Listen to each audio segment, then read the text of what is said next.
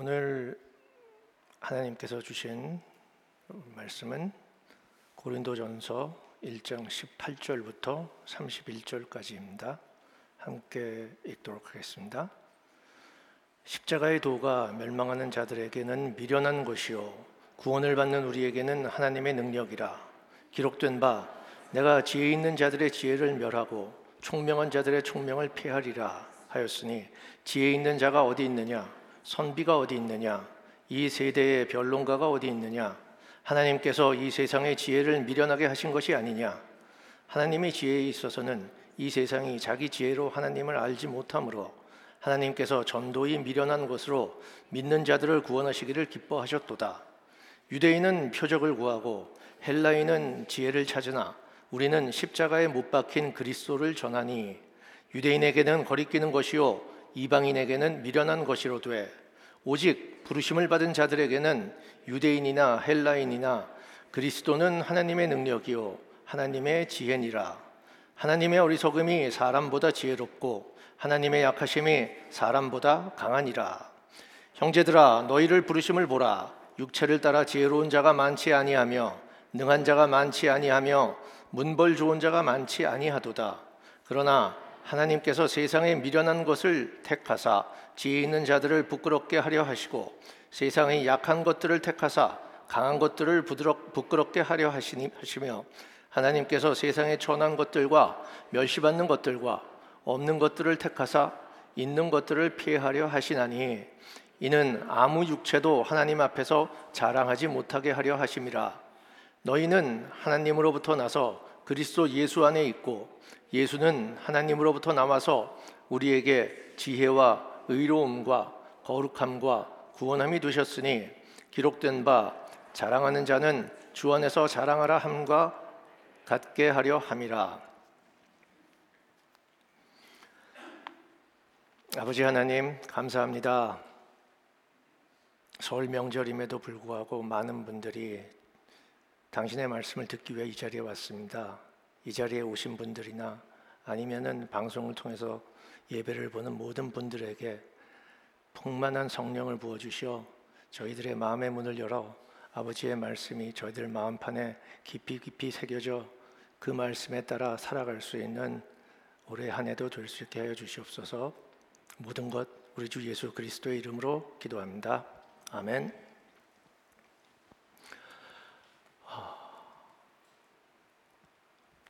사도 바울이 고린도전서를 통해 가지고 어, 저희들에게 주려고 하던 뭐 몇 가지 메시지가 있습니다. 그 중에 가장 중요한 것 중에 하나가 바로 그리스도를 주로 삼으라라는 겁니다.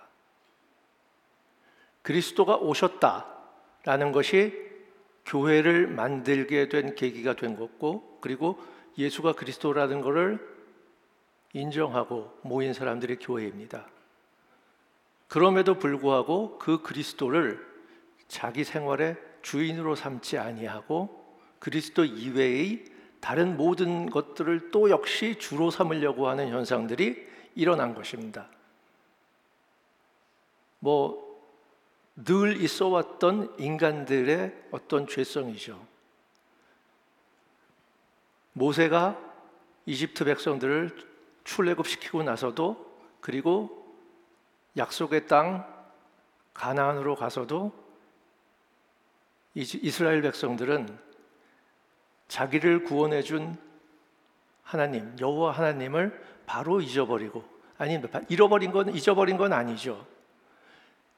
예수 여호와 하나님이 계심에도 불구하고 다른 또 다른 것들을 주인으로 삼음으로써 하나님에게 경책을 당하고 결국은 가나안 땅으로부터 쫓겨나는 일까지 당했습니다. 예수님이 오시고 난 다음에도 바로 이런 일들이 일어난 겁니다. 그리스도가 너희들의 주인이다. 그래서 그 주인됨을 따라 가지고 일을 해야지. 그리고 그 주인됨에 따라 갖고 교회가 돼야 되는데 너희는 그 주인됨을 잃어버리고 주인됨으로 담지 않고 마음대로 하고 있다. 어떤 식으로 하고 있느냐? 고린도 사회에서 횡행하고 있는 문화를 그대로 교회에서도 반영하고 있다는 것입니다. 그 당시 고린도 사회가 어땠는지는 우리 지난 시간에도 간단히 살펴봤는데 지난주에도 간단히 살펴봤는데요. 로마 제국에 있어 가지고 그리스 지방의 고린도, 아시아 지역의 에베소가 로마, 고린도, 에베소 이 세 군데가 로마 지역에 있어서 가장 경제적으로 문화적으로 어, 융성하고 발전된 곳이었습니다. 마치 뭐 서울이나 뉴욕이나 뭐 파리나 그 정도 되는 거겠죠. 예. 그런 상황에서 일어나는 현상들이 가장 뭐겠습니까? 경기가 경제가 좋고 그리고 많은 뛰어난 사람들이 모이면은 많은 사람들이 자기들 간에 자기의 재력이라든지 능력이라든지 여러 가지 가지고 있는 것들을 경쟁을 하게 됩니다. 치열한 경쟁 사회가 되는 거죠. 따라서 그 고린도 사회에 있어서 많이 횡행했던 문화적인 문제점들 중에 하나는 경쟁에 심합니다. 그래서 많은 사람들이 자기의 뛰어난 언변이나 많은 재력을 가지고 랭킹을 세우기 시작하는 거죠. 그런 랭킹 사회의 문화가 고린도에 들어온 것이 바로 우리가 지난주에 살펴봤던 것처럼 교회 내에 당파가 생기고 분열이 생기고 서로 다툼을 가지게 됐던 그런 일입니다. 그래서 바울이 그런 이야기를 듣고 났을 때 고린도에게 보낸 첫 번째 메시지가 뭐냐? 원칙으로 돌아가라. 그리스도가 너희들의 주인임을 기억하라 라는 것입니다.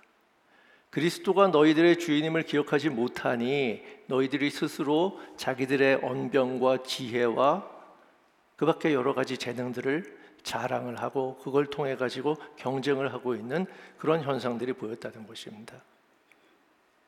그래서 바울이 이 우리가 보는 오늘 그 고린도전서 1장 18장부터 31장까지 에서 바울이 고린도 교회에 보내진, 보내는 메시지는 한 서너 가지 정도로 요약할 수 있습니다. 첫째, 십자가의 도가 인간의 지혜와 인간의 능력을 제하기 시작했다. 십자가의 도가 이 세상에 선포되고 나서는 인간의 지혜와 능력에 마침표를 찍었다는 겁니다. 두 번째는 십자가의 도야말로 정말로 무엇이 지혜 있는 것이고 어리석은 것이며 무엇이 강하고 무엇이 약한 것인지를 나누어 주는 참된 기준 역할을 한다라는 것입니다. 세 번째는 우리가 이 복음 안에서 이 십자가의 도 안에서 우리가 하나님 앞에 스스로 자랑할 수 있는 그런 거리가 생기게 된다는 것입니다. 그래서 이러한 십자가의 도가 얼마나 중요한 것인가에 대해 가지고 바울은 음, 다른 곳에서 일단 얘기하고 있습니다. 빌립보서 2장 8절 보겠습니다. 사람의 모양으로 나타나사 자기를 낮추시고 죽기까지 복종하셨으니 곧 십자가의 죽으심이라.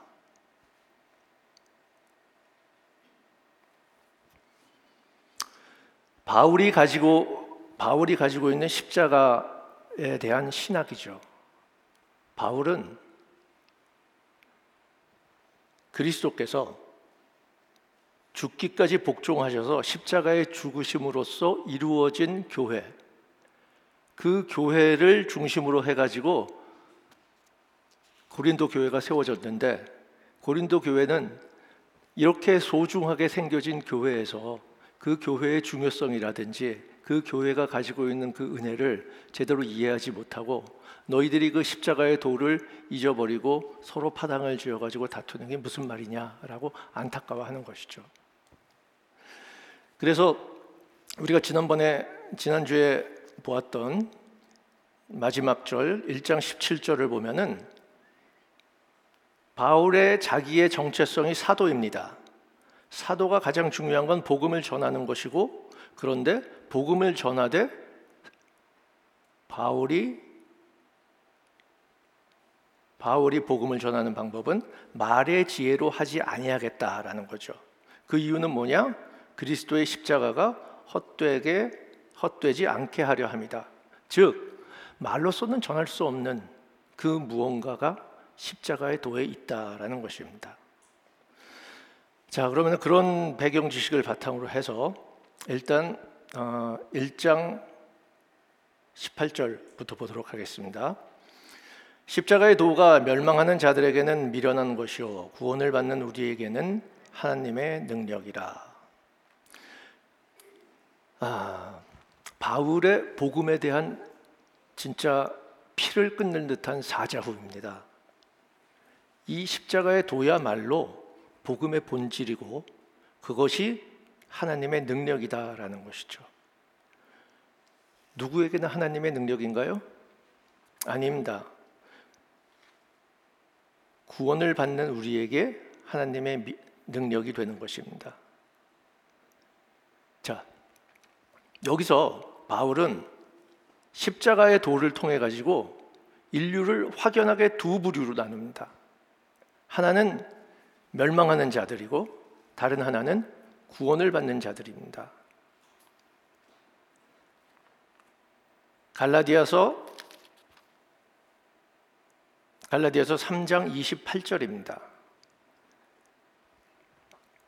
너희는 유대인이나 헬라인이나 종이나 자유인이나 남자나 여자나 다 그리스도 예수 안에서 하나이니라. 자, 유대인이나 헬라인이나 인종과 상관이 없습니다. 종이나 자유인이나 신분과도 상관이 없습니다. 남자나 여자나 성별과도 상관이 없습니다. 유일하게 갈라지는 인류의 두 부류는 그리스도 예수 안에 있는 예수 안에 있는 사람이냐 아니면은 그렇지 않은 사람이냐라는 것입니다. 여러분들은 그리스도 예수 안에 있지요. 있기 때문에 이 설 명절과 같은 이 황금 연휴에도 이 자리에 오셔서 이렇게 예배를 보고 있는 겁니다. 그래서 이 그리스도 예수 안에서 한 사람이 된 우리와 같은 사람, 즉 구원을 받은 사람과 그렇지 아니하여 멸망하는 자들 이 두 부류로 나눠진 것이 바로 교회와 비교회의 차이입니다. 이렇게 만들어진 교회인데 이 교회 내에 교회에서 그 교회의 순수성과 그 교회의 중요성을 지키지 못하고 사회의 여러 가지 현상들을 그대로 가져옴으로써 일반 사람들이 행하는 음란한 죄를 저지르고 그리고 일반 사람들이 행하는 그러한 일을 함으로써 교회의 순수성을 지키지 못하는 것에 대해서 바울이 너무나 안타까워 가지고 고린도 교회에게 이 편지를 보내게 됐던 것입니다. 자, 그럼 19절부터 21절까지 같이 보도록 하겠습니다. 기록된 바 내가 지혜 있는 자들의 지혜를 멸하고 총명한 자들의 총명을 폐하리라 하였으니 지혜 있는 자가 어디 있느냐 선비가 어디 있느냐? 이 세대의 변론가가 어디 있느냐? 하나님께서 이 세상의 지혜를 미련하게 하신 것이 아니냐? 하나님의 지혜에 있어서는 이 세상이 자기 지혜로 하나님을 알지 못하므로 하나님께서 전도이 미련한 것으로 믿는 자들을 구원하시기를 기뻐하셨도다.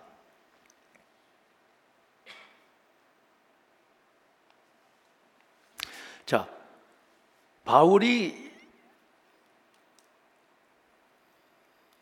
바울이 인용하고 있는 19장에 나와 19절에 나와 있는 내용들 보겠습니다. 내가 지혜 있는 자들의 지혜를 멸하고 총명한 자들의 총명을 폐하리라.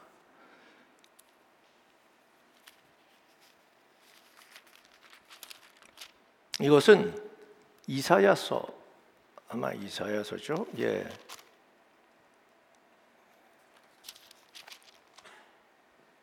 이사야서 29절 29장 14절에 나오는 얘기입니다. 그러므로 내가 이 백성 중에 기이한 일을 일, 곧 기이하고 가장 기이한 일을 다시 행하리니 그들 중에서 지혜자의 지혜가 없어지고 명철자의 총명이 가려지리라. 29절 내용을 보면은 이사야가 어, 이스라엘 백성들한테 하는 일종의 경고입니다. 어, 뭐냐면은 지금 이스라엘 백성들이 제사는 잘 지내요. 제사는 잘 지내고 그걸 하고 있는데 마치 그 제사의 본질을 잃어버리고 껍데기만의 제사를 지내고 있는 거죠. 그래서 마치 유명한 그 연예인들의 공연처럼 제사의 본질, 예배의 본질을 잊어버리고 어, 겉으로 나와 있는 어떤 형식과 전통적으로 내려왔던 것들만 그대로 반복하는 그런 행태에 대해서 하나님이 이사야를 통해 가지고 그것은 진정한 예배가 아니다라고 경고하는 내용입니다. 거기 나와 있는 내용을 보면은 이렇게 나와 있습니다.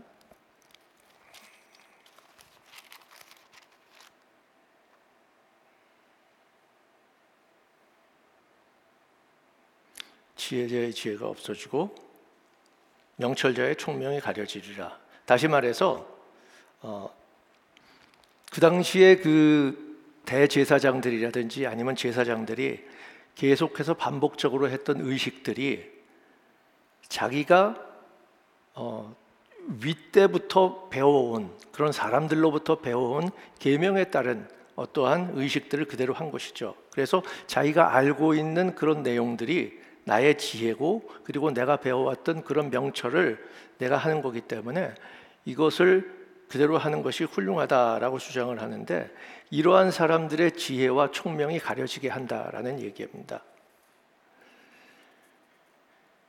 그래서 그런 내용을 인용을 하면서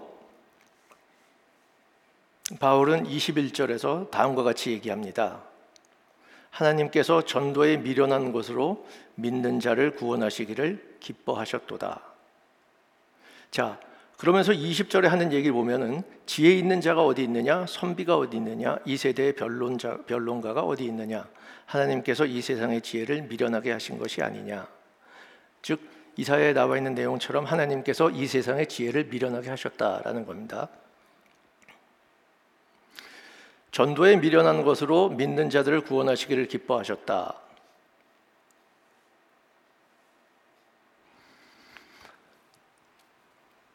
세상의 지혜는 기본적으로 어떤 사실을 전달을 하려고 할 때 상대방을 설득하려고 합니다.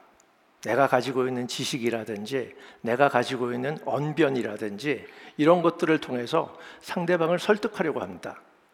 그렇기 때문에 그거를 잘하는 사람들이 소위 소피스트니 뭐 철학자니 하면서 고린도에 몰려들고 그런 사람들의 뛰어난 언변을 통해서 많은 청중들을 끌어들이고 그 청중들을 설득시키고 하는 것들이 바로 그 당시 그 당시 고린도의 어떤 사회 풍조였고 그리고 교회에서도 그런 것들이 들어와 가지고 우리 여러분 알고 있듯이 아볼로 같은 사람은 구약에 정통해 가지고 자신이 가지고 있는 뛰어난 언변을 통해서 많은 고린도 사람들이 나는 아볼로에 속할래요 하는 식으로 하는 그런 문제들이 생겼다라는 거죠. 그렇지만 바울이 강조하는 것은 보세요. 고린도 교회님들. 이 진리가 그리스도가 보내주는 그리스도가 되는 이 진리가 이 십자가의 진리가 말로써 전해질 수 있는 것이라면은 하나님이 이런 말을 하나님이 이렇게 예수 그리스도를 죽음에까지 몰고 가지 않았을 거다라는 거죠. 그게 바로 십자가의 비밀입니다. 만약에 말로서 전해질 수 있는 거라면은 왜 예수님께서 여기까지 이 땅에 오셔가지고 전에 저 목숨을 바칠 수밖에 없는 것이었겠어요.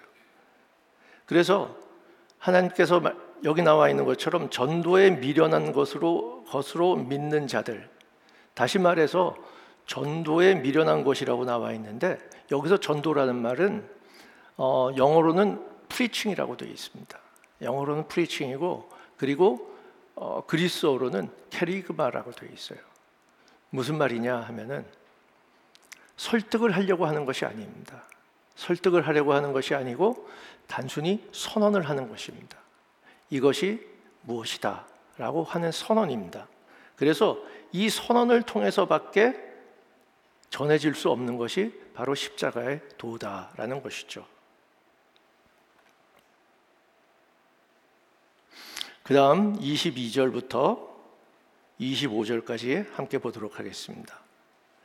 유대인은 표적을 구하고 헬라인은 지혜를 찾으나 우리는 십자가에 못 박힌 그리스도를 전하니 유대인에게는 거리끼는 것이요 이방인에게는 미련한 것이로 되 오직 부르심을 받은 자들에게는 유대인이나 헬라인이나 그리스도는 하나님의 능력이요 하나님의 지혜니라.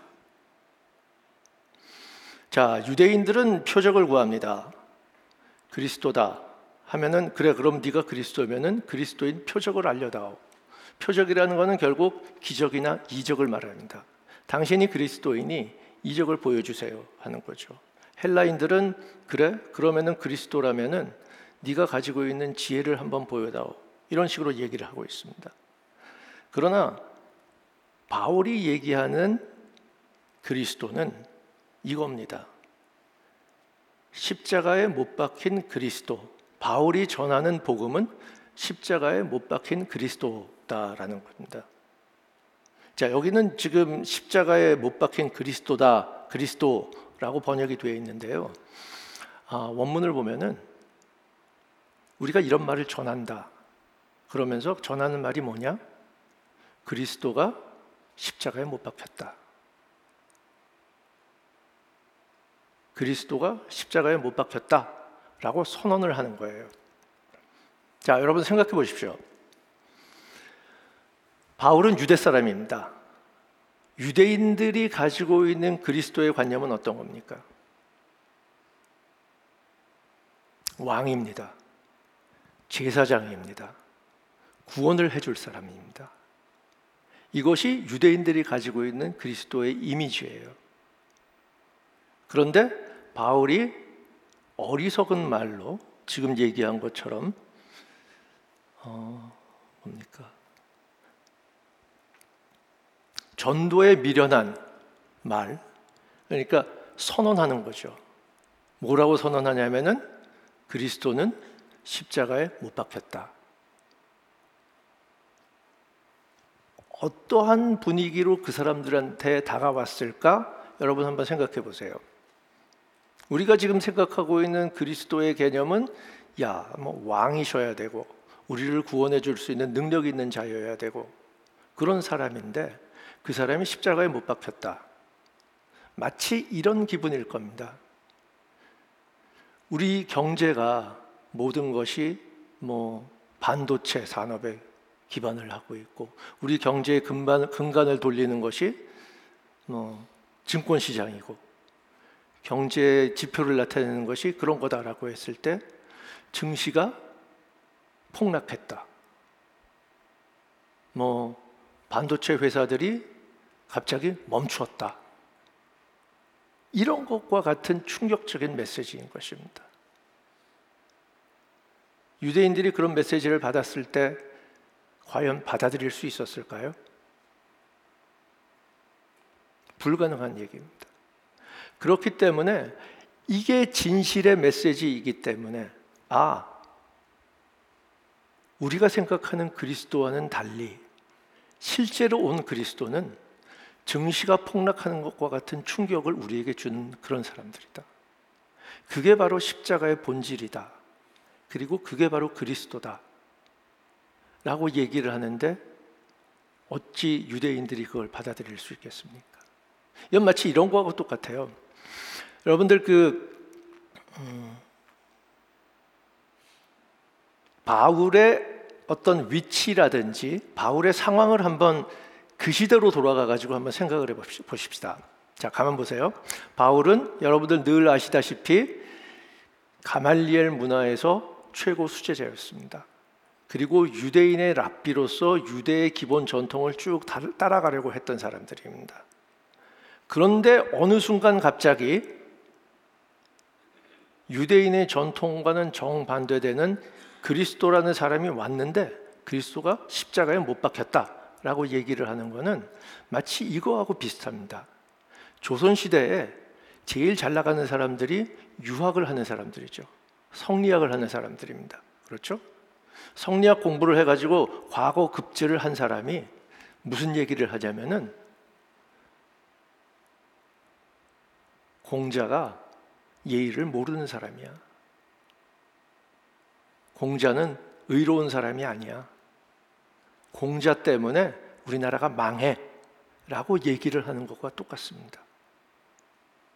그러니 유태 사회에서는 그 당시 유대 사회에서는 받아들여질 수 없는 얘기죠. 그리고 그 이야기를 받아들이는 사람은 바로 어리석은 사람들인 겁니다. 어찌 그런 일이 일어날 수 있는가?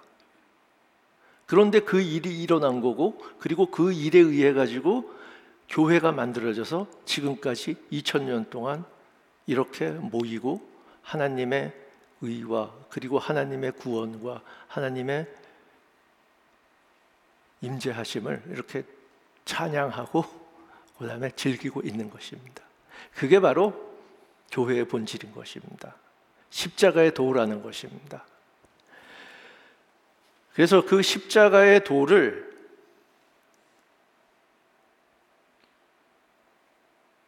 결국은 무엇이냐면은 그 십자가의 도가 바로 하나님의 능력이고 하나님의 지혜다라는 것입니다.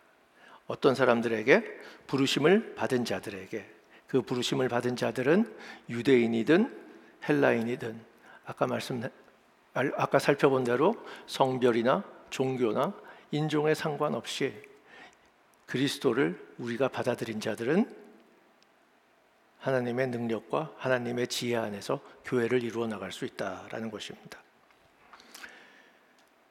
그러면서 하나님의 어리석음이 사람보다 지혜롭고 하나님의 약하심이 사람보다 강하니라 이렇게 말씀하셨습니다. 자, 그다음 26절부터 29절까지 함께 보도록 하겠습니다. 형제들아 너희를 부르심을 보라 육체를 따라 지혜로운 자가 많지 아니하며 능한 자가 많지 아니하며 문벌 좋은 자가 많지 아니하도다. 그러나 하나님께 세상에 미련한 것들을 택하사 지혜 있는 자들을 부끄럽게 하려 하시고 세상에 약한 것들을 택하사 강한 것들을 부끄럽게 하려 하시며 하나님께서 세상에 천한 것들과 멸시받는 것들과 없는 것들을 택하사 있는 것들을 피하려 하시나니 이는 아무 육체도 하나님 앞에서 자랑하지 못하게 하려 하심이라. 자, 우리 25절까지는 십자가의 도에 대해서 십자가의 도를 받아들이지 않는 사람들을 상대로 해 가지고 쓴 것이라고 하면은 26절 이하에서는 십자가의 도를 받아들이는 사람들에 대해서 이제 이야기하는 겁니다. 자, 그럼 우리가 십자가의 도를 이렇게 얘기를 했는데 십자가의 도라는 것이 과연 어떤 걸까요? 저는 이렇게 정리해 볼 수 있다고 생각합니다. 십자가의 도라 함은 패러독스, 즉 모순을 현실화되는 것, 모순이 현실화되는 것이 바로 십자가의 도가 아닌가 생각됩니다. 여러분들 그 성경책을 읽어간다든지 아니면은 이 예수의 가르침을 쭉 따라가다 보면은 가끔 서로 상반되는 상충되는 뭐 논리나 이론들이 나오는 경우가 있습니다. 예를 들어 가지고 구약에 있는 하나님은 분노와 질투의 하나님입니다. 그리고 엄청 엄하십니다. 많은 계율들을 만들어 놓고 이 계율을 어기는 경우에는 죽음에 처합니다. 무섭습니다. 반면에 신약에 있는 하나님들은 사랑의 하나님입니다. 은혜의 하나님입니다. 포근한 하나님입니다. 그래서 누군가는 이런 얘기들도 많이 해요. 나는 구약의 하나님은 싫지만 신약의 하나님은 좋다. 그런 얘기 많이 하죠.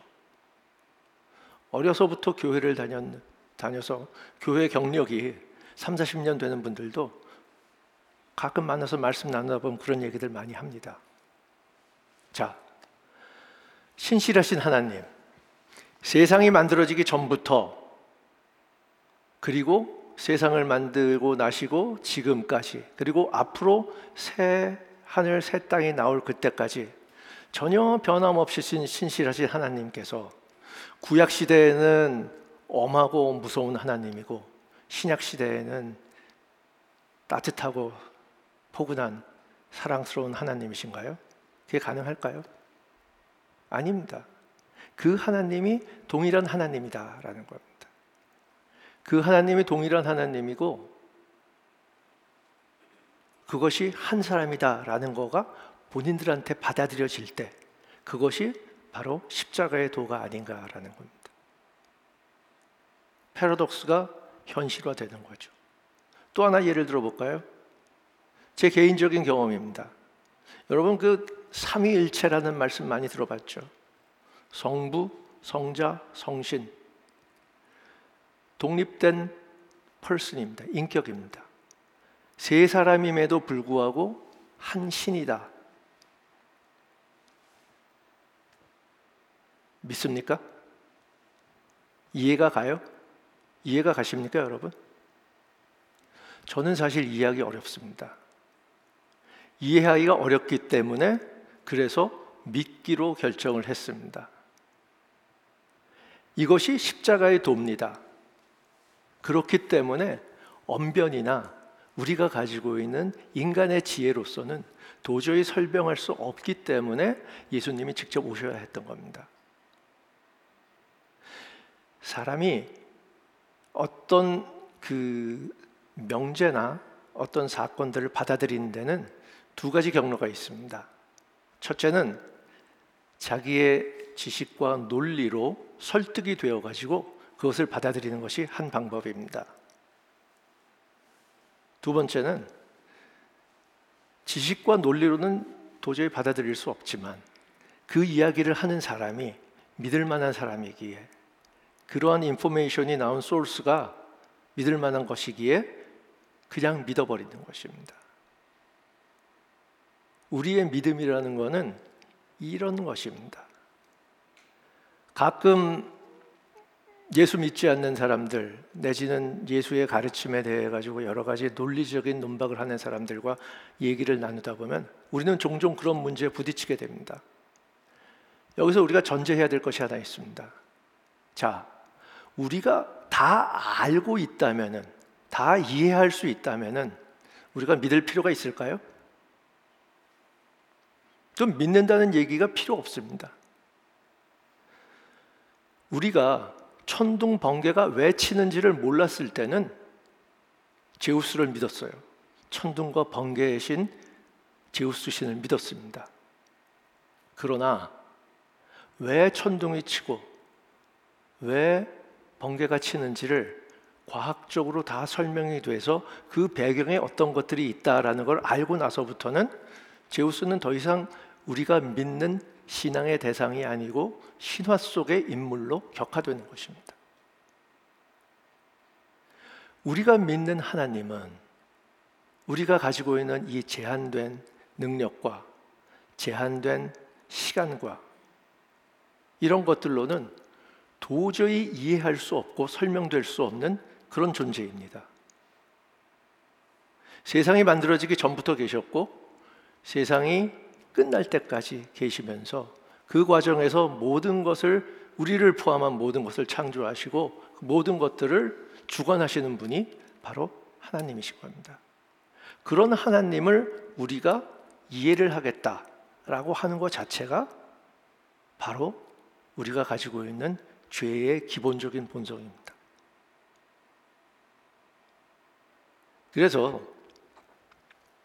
바울이 이 paragraph를 통해 갖고 고린도에 있는 교회들에게 보내는 메시지는 바로 이겁니다. 인간의 유한성 그거를 가지고 하나님을 알려고 하지를 말아라. 그것이 바로 자기 중심성이라고 하는 죄의 본질이니 좌우의 날선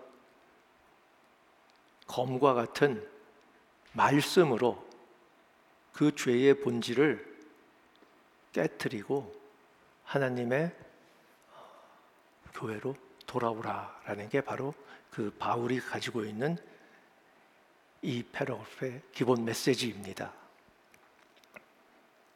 그래서 26절부터 29절 그 내용을 보면은 결국 그런 내용입니다. 자, 바울의 입장에서 봤을 때 고린도에 있는 교회에 있는 사람들 별로 그렇게 능력 있는 사람들 아닙니다. 신분이 높은 사람들도 아닙니다. 나와 있죠? 육체를 따라 지혜로운 자가 많지 아니하며 능한 자도 많지 아니하고 문벌이 좋은 자도 많지 아니한다. 그럼에도 불구하고 하나님이 너희들을 택해서 고린도의 교회라는 걸 만든 이유는 하나님이 인간의 지혜가 아니고 너희들의 연약함을 통해서 인간의 강함을 깨뜨리고 너희들의 무지함을 통해서 인간의 소위 지혜라는 것을 뛰어넘을 수 있는 그런 것들을 보여주기 위해서 하나님이 너희들을 택했다라는 것입니다. 하나님이 하나님께서 세상에 천한 것들과 멸시받는 것들과 없는 것들을 택하여서 있는 것들을 피하려고 하였다라는 것입니다. 이는 아무 육체도 하나님 앞에서 자랑하지 못하게 하려 하심이라. 다시 말해서 인간이 가지고 있는 어떤 육체적인 속성, 그것이 아무리 뛰어난 지능이라든지, 아무리 뛰어난 예술적 재능이라든지, 아무리 많은 경제적 재력이라든지, 어느 것들도 하나님 앞에서 자랑할 것들이 못 된다라는 것입니다. 마지막 30절, 31절 함께 보도록 하겠습니다. 너희는 하나님으로부터 나서 그리스도 예수 안에 있고 예수는 하나님으로부터 나와서 우리에게 지혜와 의로움과 거룩함과 구원함이 되셨으니 기록된 바 자랑하는 자는 주 안에서 자랑하라 함과 같게 하려 합니다.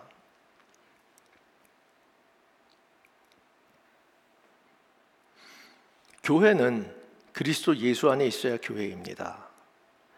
그런데 그 예수는 하나님으로부터 나왔습니다.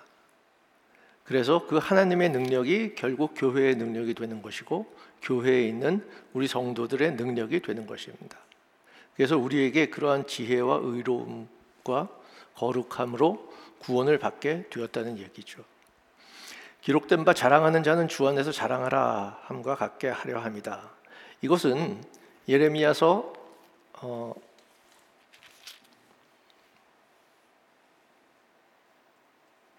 예레미야서 9장 23절에 23절 24절에 나와 있는 내용을 바울이 인용한 것입니다. 함께 보도록 하겠습니다. 23절 24절 9장 23절 24절 여호와께서 이와 같이 말씀하시되 지혜로운 자는 그의 지혜를 자랑하지 말라 용사는 그의 용맹을 자랑하지 말라. 부자는 그의 부함을 자랑하지 말라. 자랑하는 자는 이것으로 자랑할지니 곧 명철하여 나를 아는 것과 나 여호와는 사랑과 정의와 공의를 땅에 행하는 자인 줄 깨닫는 것이라. 나는 이 일을 기뻐하노라 여호와의 말씀입니다. 자, 여호와께서 하지 말라고 그런 거는 자랑하지 말라고 그랬습니다. 여러분 용기를 가지십시오. 용맹을 가져도 됩니다. 부자가 되셔도 됩니다. 부자가 되지 말라는 말은 아닙니다. 그러나 내가 가진 용기, 내가 가진 체력, 내가 가진 부요, 다 이것이 내가 얻은 것이 아니고 하나님을 통해서 하나님의 도움 속에서 하나님 앞에서 자랑하는 그러한 것들로 한정될 수 있는 그런 게 되었으면 좋겠습니다, 여러분.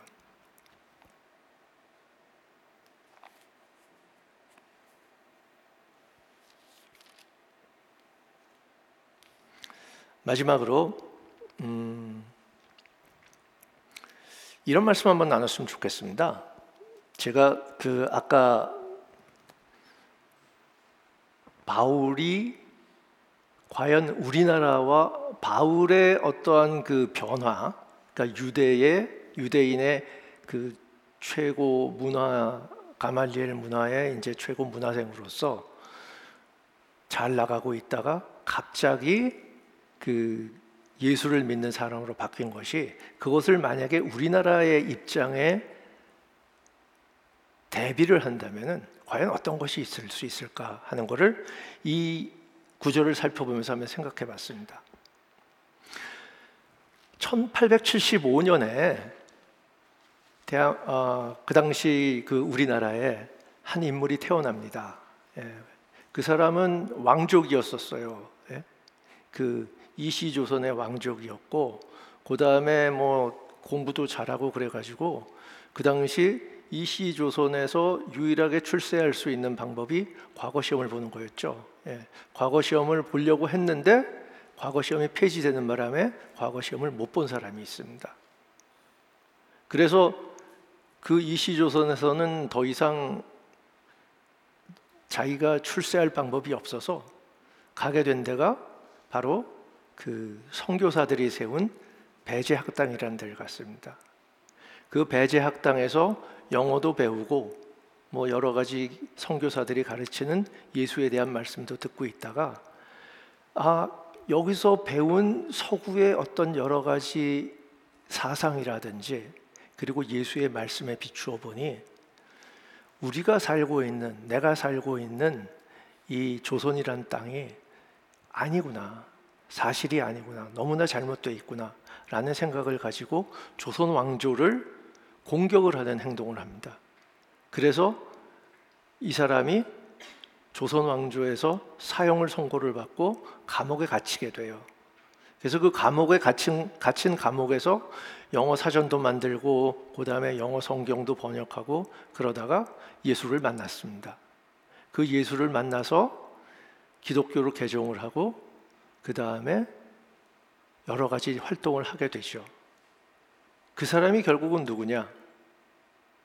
우리 여러분들 잘 아시는 이승만 박사입니다.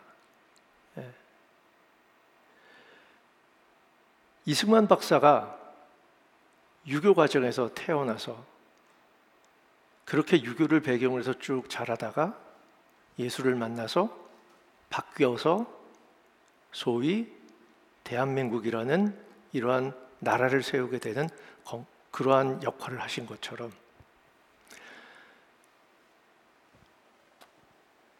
사도 바울은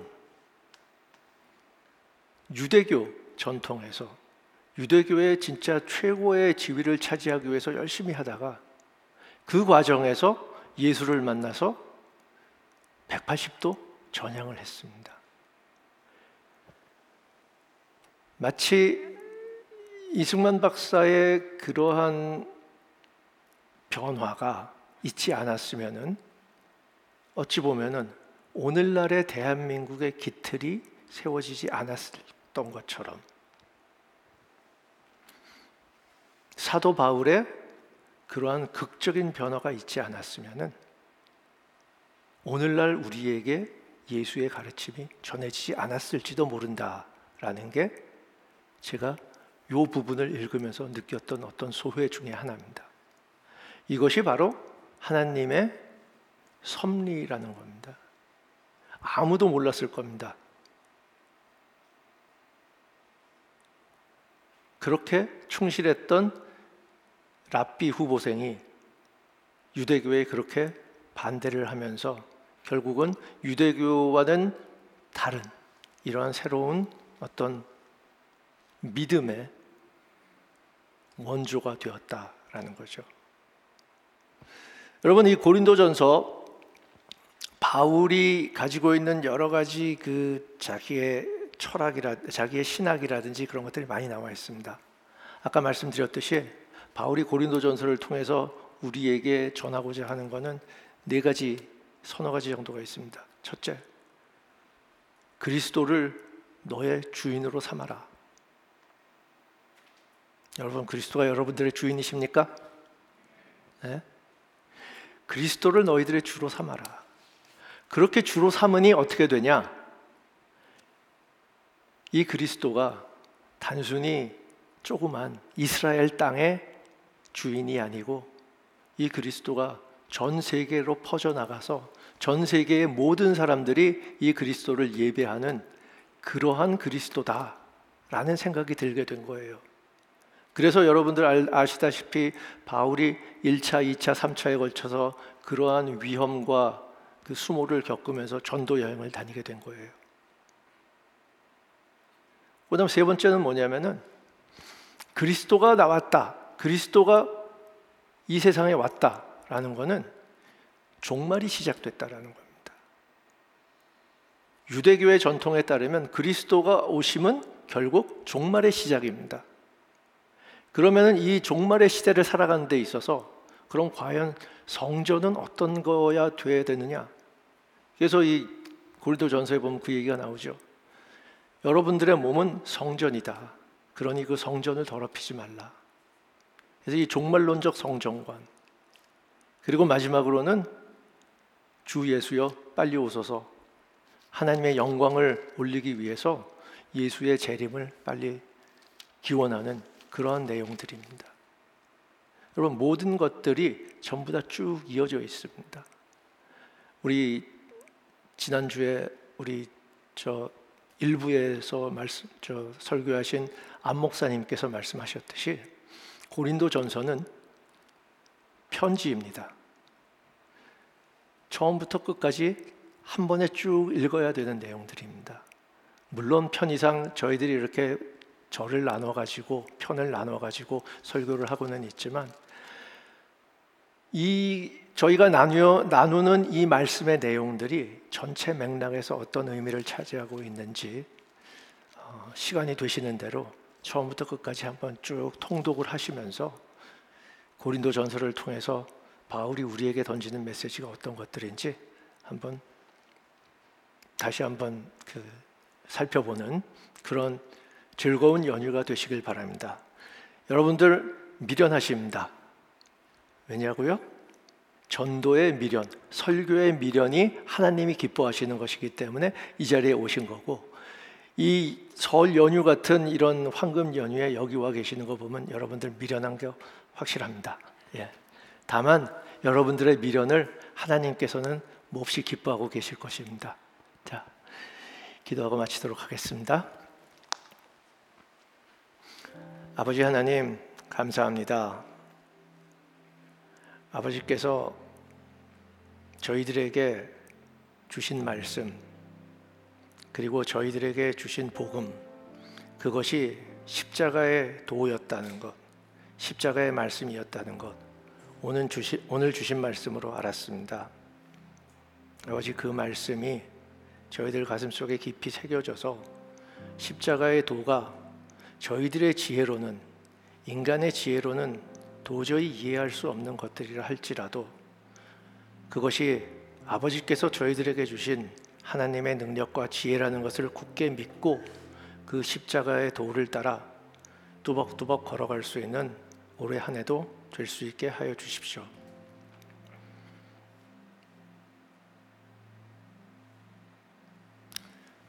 이제는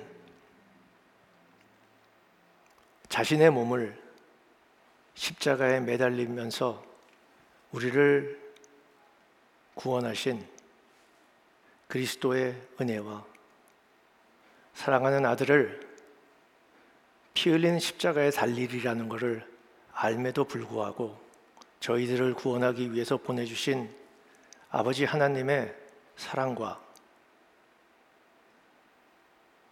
은혜와 사랑 속에서 아버지의 길을 두려움 없이 갈 수 있게 옆에서 도와주시는 성령님의 교통하심이 여기 계시는 모든 성도 여러분들과 함께 하시는 이 세상의 모든 그리스도인들에게 함께 있기를 간절히 축원합니다. 아멘.